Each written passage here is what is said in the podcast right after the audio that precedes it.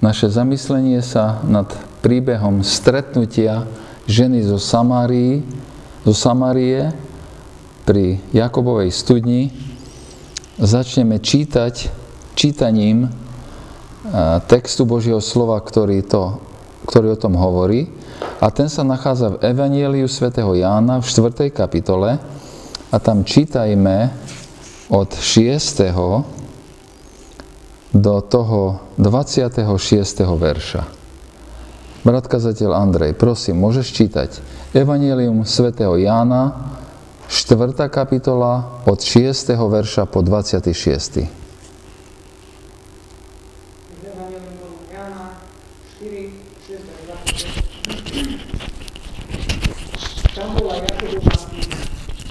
Ježiš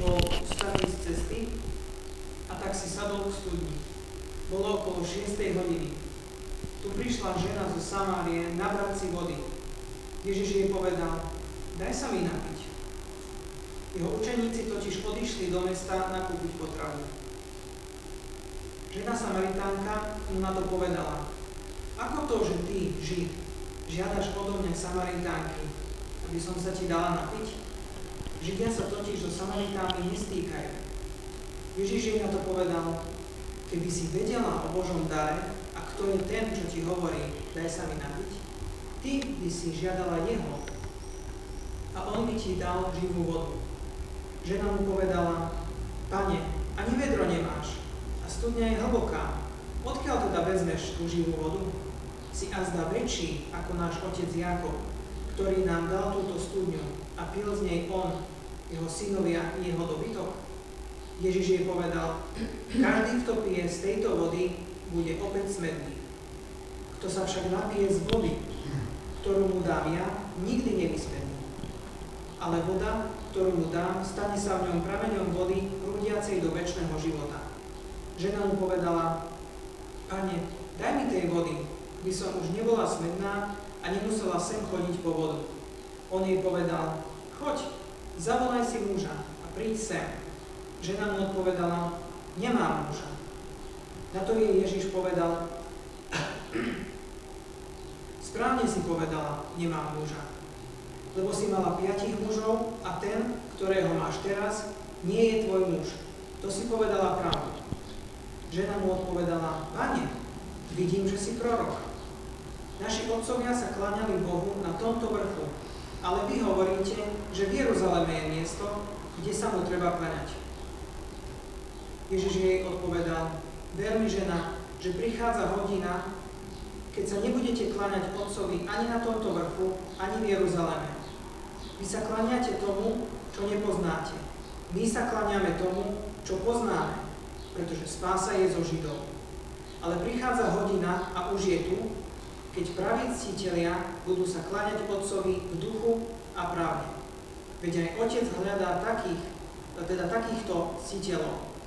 Boh je duch a tí, čo sa mu klaňajú, musia sa klaňať v duchu a pravde. Žena mu povedala, viem, že prichádza Mesiáš, nazývaný Kristus. Keď príde On, všetko nám oznáme. Ježiš jej povedal, ja som to, ten, čo sa s tebou rozpráva. Ďakujem. Pýtania slova.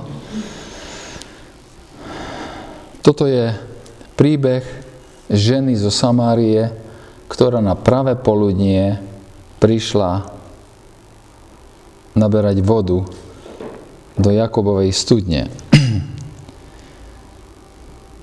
A toto je text, toto je typický evanieliový alebo evangelizačný text, ktorý nám má objasniť, čo evanielium je. Čo evanielium je. A te, tento text ide oveľa ďalej ako iba to, že Evangelium je len nejaké minimálne kresťanské učenie, ktoré je treba prijať, či ktoré je vyžadované veriť, aby keď raz zomrieme, sme prišli do neba. Písmo nepochybne učí, že Evangelium je niečo, čo mení život človeka teraz a tu, že ono mení každú oblasť života kresťana z dola nahor, zvnútra na vonok. A verím dokonca, že služba kresťanského zboru má spočívať v tom, že má jednotlivcom ukázať, ako je možná takáto zmena života jednotlivca evanielium. Evanielium. A prečítaný príbeh stretnutia Ježiša so ženou zo Samárie je úžasná ilustrácia toho, ako evanielium mení život človeka. Ten príbeh je najprv o tom, že evanielium dokáže zmeniť život každého človeka. Každého človeka. príbeh sa udial v spoločnosti, v ktorej sa muži nerozprávali so ženami na verejnosti, ak neboli ich manželky. Židia sa v tej dobe nerozprávali so Samaritánmi z rasových predsudkov. A okrem toho čítame, že tá žena, čo prišla povodu na pravé poludnie bola zvláštna v tom zmysle, že ženy chodili po vodu skoro ráno, keď bolo chladno, a nie počas najväčšej horúčavy dňa.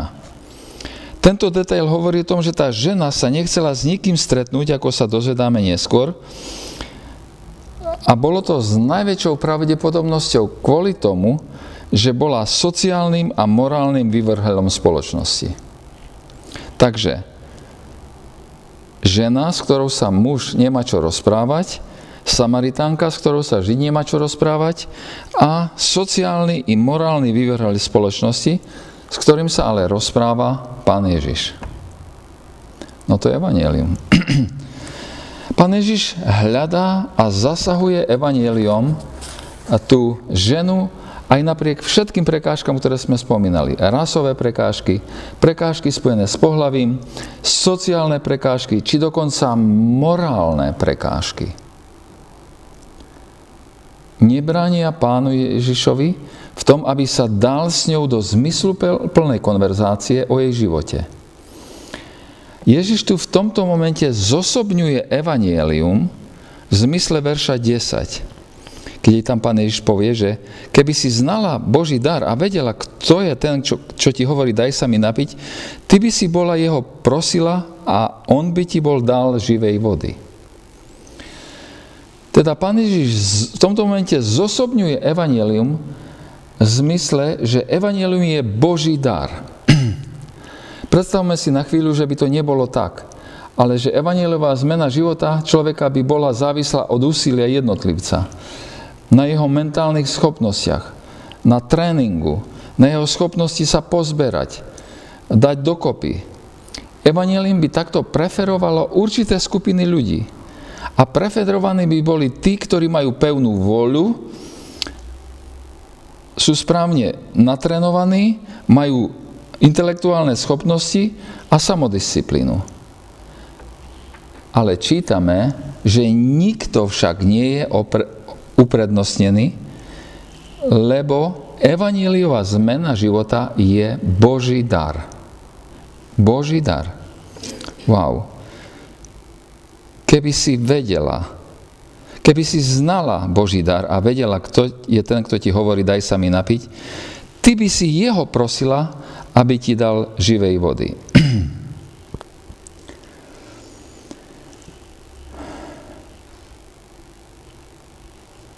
Nikto nie je uprednostnený, ak evaneliová zmena života je dar. Vtedy nikto nie je uprednostnený, alebo má prednosť byť skôr spasený. Ak je to dar, tak milosť je rovnostárska, alebo cudzím slovom egalitárna. A každý môže obdržať ten dar. Lebo Ježiš zosobňujúc evanelium prekoná všetky prekážky na ceste za človekom. Rasové, spojené s pohlavím, národnosťou, sociálnymi prekážkami, dokonca morálnymi prekážkami. To je priam šokujúce pre tú ženu. Tá sa nevie vynačudovať. Ty, muž, hovoríš so mnou? Ty sú žid, hovor, žid hovoríš so mnou Samaritánkou? sa pýta. Áno, evanielium zmeny života je egalitárne, je pre každého, nikoho nezvyhodňuje. To je to prvé. To druhé, čo náš e, príbeh ilustruje, je, že evanielium zmeny života je proces a že tá zmena života človeka sa deje postupne. Samozrejme, ona má dve časti, tá zmena života, to je to, ten začiatok, ktorý je nový rod, a potom a duchovné dospievanie. My teraz hovoríme viacej o tom duchovnom dospievaní, ale dokonca aj tá, to, ako Pán Ježiš vedie človeka ku znovu zrodeniu, a uvidíme, že je to úžasný proces, v ktorom Pán Ježiš sa nás nikdy nevzdáva. On sa nevzdá ani tej ženy. Tá zmena života človeka sa deje postupne. Vo verši 15 keď pán Ježiš a do, e, nakoniec do, dovedie tú ženu ku tomu, že, že by si mala pýtať e, a, tú vodu života od neho, tú živú vodu, tak žena mu povie, pane, daj sa mi napiť tej vody, aby som nežiznila a nechodila sem naberať. Ježiš ju chce ale doviesť ku bodu, že porozumie, čo jej chýba, v čom je jej smet. Tá žena veľmi rýchlo pozná, že tu pôjde o intimné veci jej života a ona nechce hovoriť o svojom živote. Chce hovoriť o nejakom všeobecnom smede, možno aj o náboženských otázkach, ale nechce, aby jej pán Ježiš zachádzal do súkromia. A ten rozhovor ide takto. Všimnite si to so mnou. Pán Ježiš povie, kto sa však napije z tej vody, ktorú mu ja dám, nikdy nevysmedne, ale voda, ktorú mu ja dám, stane sa v ňom prameňom vody prúdiacej do väčšného života. A žena, ženu zaujíma, ženu zaujíma tá zvláštna voda, preto povie, pane, daj mi tej vody, aby som už nebola smedná, nemusela sem chodiť po vodu. A vtedy pán Ježiš povie, chceš tú vodu? Dobre, choď a zavolaj svojho muža žena nechce ísť do svojho súkromia, k tomu sa ešte vrátime, tak povie, nemám muža. Pán Ježiš ale trpezlivý. Nevzdáva to, vracajúc sa k jej súkromiu. A povie, správne si povedala, nemám muža. Lebo si mala piatich mužov a aj ten, s ktorým teraz žiješ, nie je tvoj, nie je tvoj muž. To si povedala pravdu, odpovedá pán Ježiš. Žena znova sa pokusí odvrátiť pozornosť zo svojho súkromia a povie, aha, no o mne nehovorme. Ja vidím, že ty si prorok, keď o mne všetko vieš. Aha, ty si prorok, o tom hovorme. Ty si prorok. A pokračuje, naši otcovia sa kláňali Bohu na tomto vrchu, ale vy hovoríte, že v Jeruzalém je miesto, kde sa ma treba kláňať.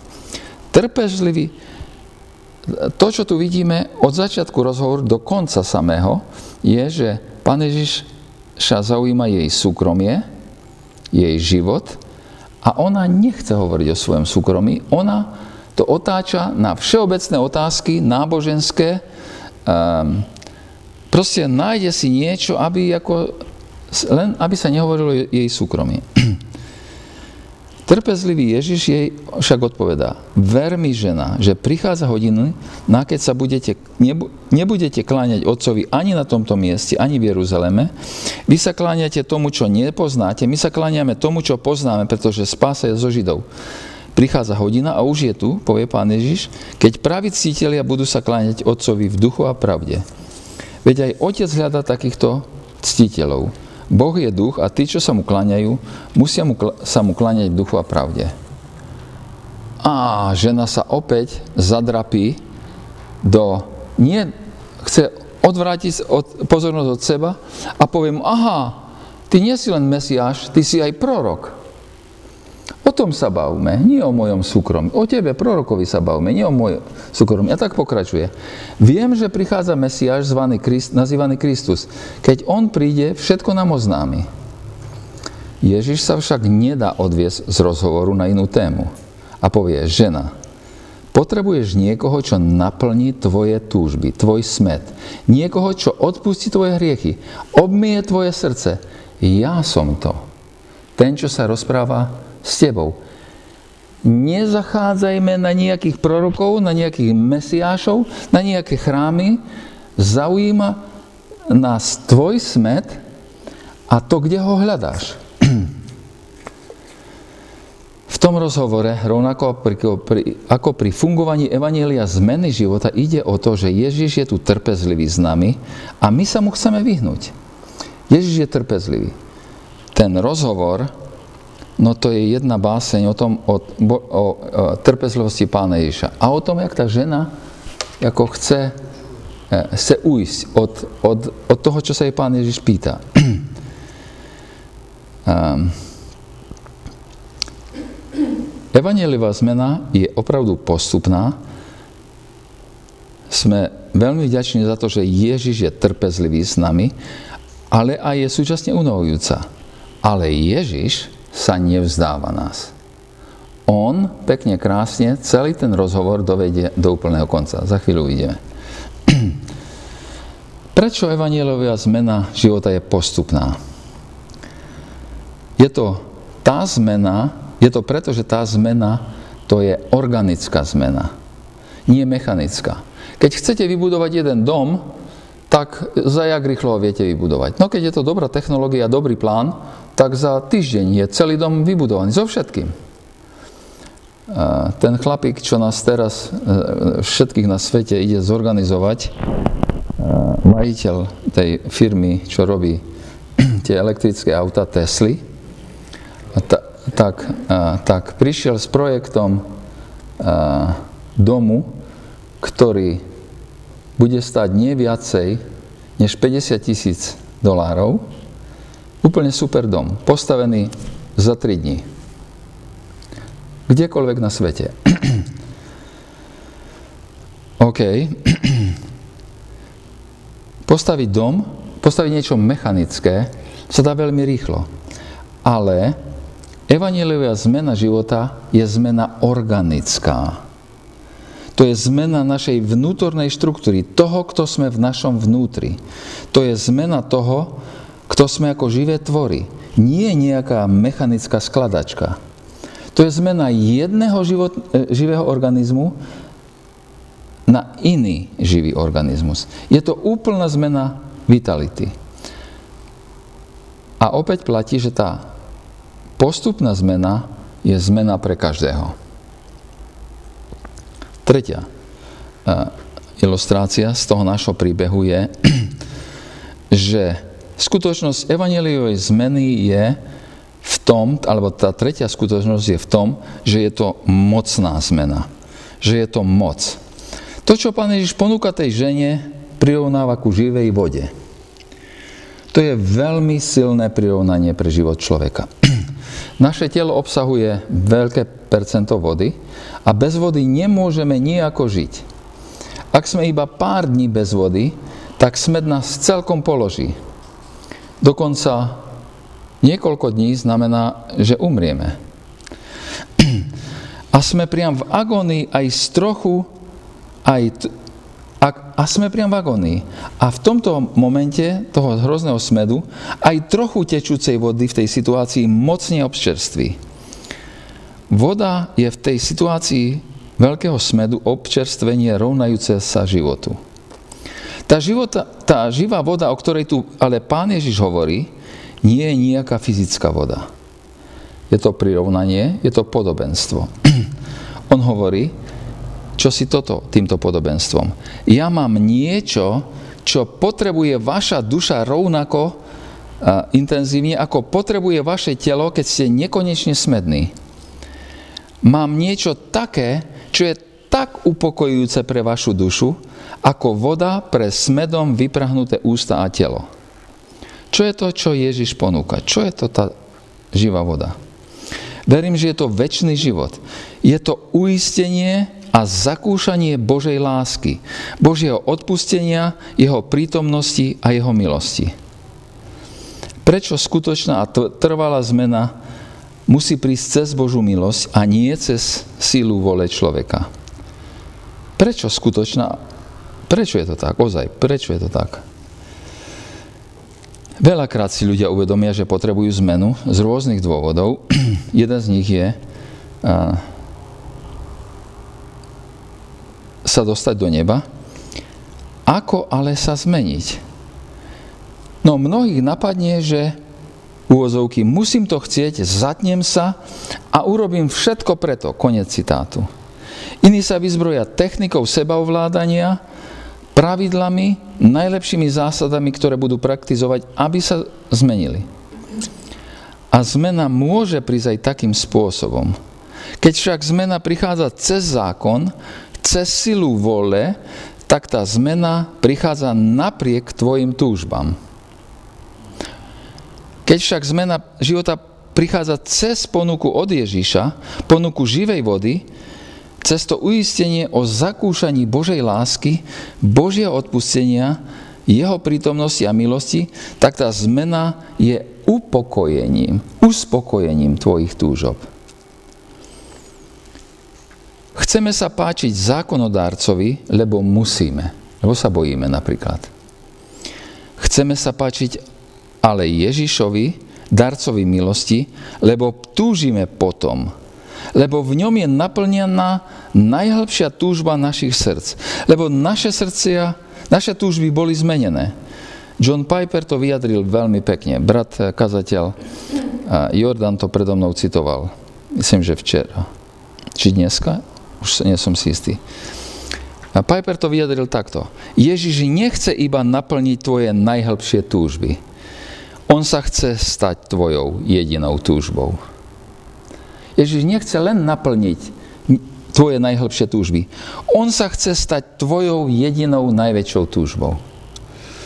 A preto tá jeho ponuka tej živej vody je, je taká mocná. Sme pri štvrtej veci týkajúcej sa evanieliovej zmeny. Tou štvrtou vecou je, že tá zmena je úplne fundamentálnou zmenou štruktúry srdca. Je to úplne základná zmena srdca. Historicky poznáme dva spôsoby zmeny života, životov ľudí, dva návody, ktorými svet doporučoval človeku, ako sa zmeniť. Aj doporučuje. Starodávny návod, alebo staroveký, lebo má svoj pôvod už staroveku. Na zmenu potrebujeme pozberať sa cez vlastnú mysel, cez odhodlanie sa ku ovládaniu vlastných vášní, túžob, až nakoniec dosiahneme ovládnutie vlastnej vôle. To je jeden spôsob. Moderný návod na zmenu života spočíva v niečom úplne inom. Oj nie, nejaké ovládanie svojich emócií, svojich túžob. Naopak, uvedom si svoje naj, najsilnejšie túžby, a vyjadri, vyslov, komunikuj tie svoje túžby a tak sa staneš autentickým samým sebou. Staneš sa šťastným a to ti potom umožní e, urobiť zmenu, ktorú potrebuješ urobiť.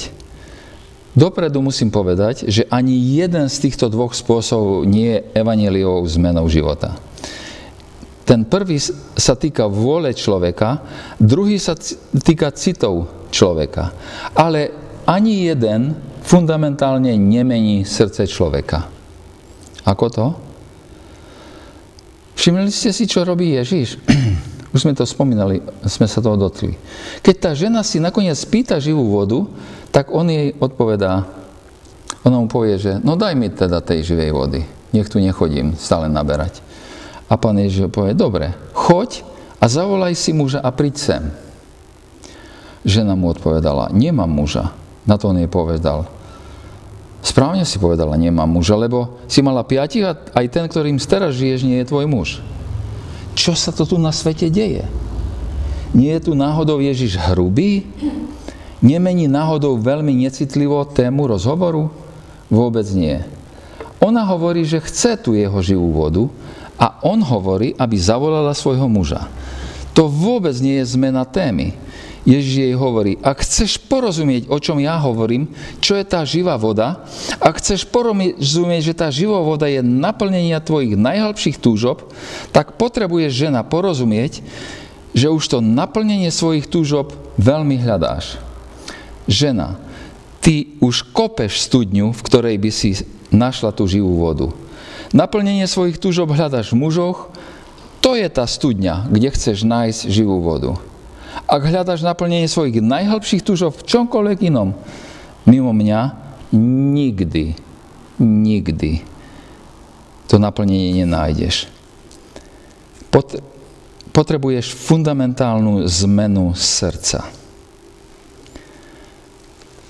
Ako je možné prijať Ježišovú ponuku tej živej vody? Ako môže Pán Ježiš ponúknuť tej žene i nám tú živú vodu? Prečo?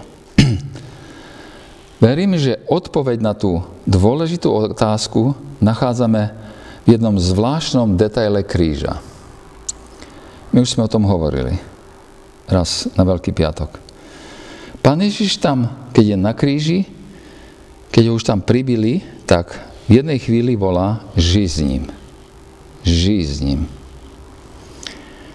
Tá Ježišova výpoveď ži s ním je však oveľa viac ako fyzický smet z utrpenia. Samozrejme, že pán Ježiš eh, bol smedný. Veď stratil obrovské množstvo krvi. A a, a proste pri takých ťažkých ranách organizmus sa snaží doplniť vodu, proste to je, to je, mm, to je smet, ktorý vedie priam do, do agónie. Áno, Pán Ježiš Kristus bol fyzicky smedný na smrť, ale jeho, utrpe, ale jeho zvolanie žízním je oveľa viac než fyzický smet. To jeho žízním, to je náš smet položený na neho. Je obrazom túžby jeho duše, jeho ducha. To jeho žízním je jeho túžba potom, aby tvoj a môj smet bol uhasený. Pán Ježiš Kristus na, na kríži umiera smedom po otcovej vôli. A to znamená súčasne smedom potom, aby si ty a ja bol spasený. On na tom kríži bol učinený, učinený hriechom za nás. Náš smet tam bol uzdravený. A to jeho žizním je aj smet z toho, že prežíva zničujúcu páľavú Božej spravodlivosti za náš hriech. Alebo oveľa jedno re, rečou nášho príbehu, on bol smedný na kríži, aby sme my mohli dostať tú živú vodu, ktorú on ponúka. Na prijatie tej živej vody nestačí iba rozumieť, že sa tak stalo. To je prvé, čo musíme urobiť. To druhé, potrebujeme rozumieť aj čoho to stálo na kríži. Práve tá posledná vec zmení naše srdce. Postup prijatia lekárstva na náš smet vysvetľuje pán Ježiš poprednému farizejovi Nikodémovi. Keď dá pán, budeme sa o tom rozprávať. Ten muž by bol rád súčasťou Božieho kráľovstva, rád by vedel, porozumel tomu. Preto aj prišiel za Ježišom, lebo sa mu zdá, že ono už je tu a že Ježiš je ten, čo ho prináša. Od Ježiša sa však dozvie, že nemôže uzrieť Božie kráľovstvo, iba ak sa narodí znova.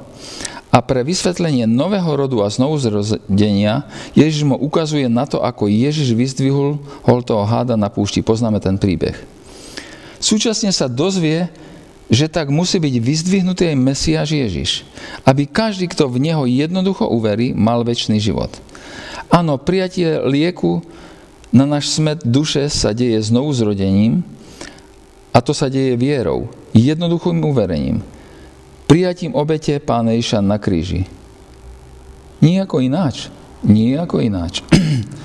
si smedný a hľadaš niečo, hľadaš uh, uh, utišiť svoj smet. Pán Ježiš Kristus na kríži pri, uh, prežil smet potom, aby tvoj smet bol uhasený. Dnes môže byť tvoj smet po Bohu utišený Ježišom Kristom. Pozri na kríž. Obrať svoj zrak na Krista a vidz jeho rany jeho utrpenie, trvo, trho, tr, trňovú korunu, strašné bičovanie, kliatbu, odmietnutie, pľuvance, bolesť nôh a rúk, strašné rany, ktoré znamenali, že bol priam, prežíval priam agóniu zo smedu. Pozri sa na jeho smet potom, aby si mohol žiť, aby si mal plnosť. Pozri na pána Ježiša Krista, a budeš zachránený. On je dnes tu, aby uhasil tvoj smet, ktorý bez toho lieku končí smrťou. Ten, ten smet bez tohoto lieku, bez toho lieku prijatého od Pána Ježa Krista, jeho, z jeho obete, končí smrťou. Pozri vierou na Pána Ježa Krista a tvoj smet bude uhasený, tvoj život bude zmenený na nepoznanie. Amen.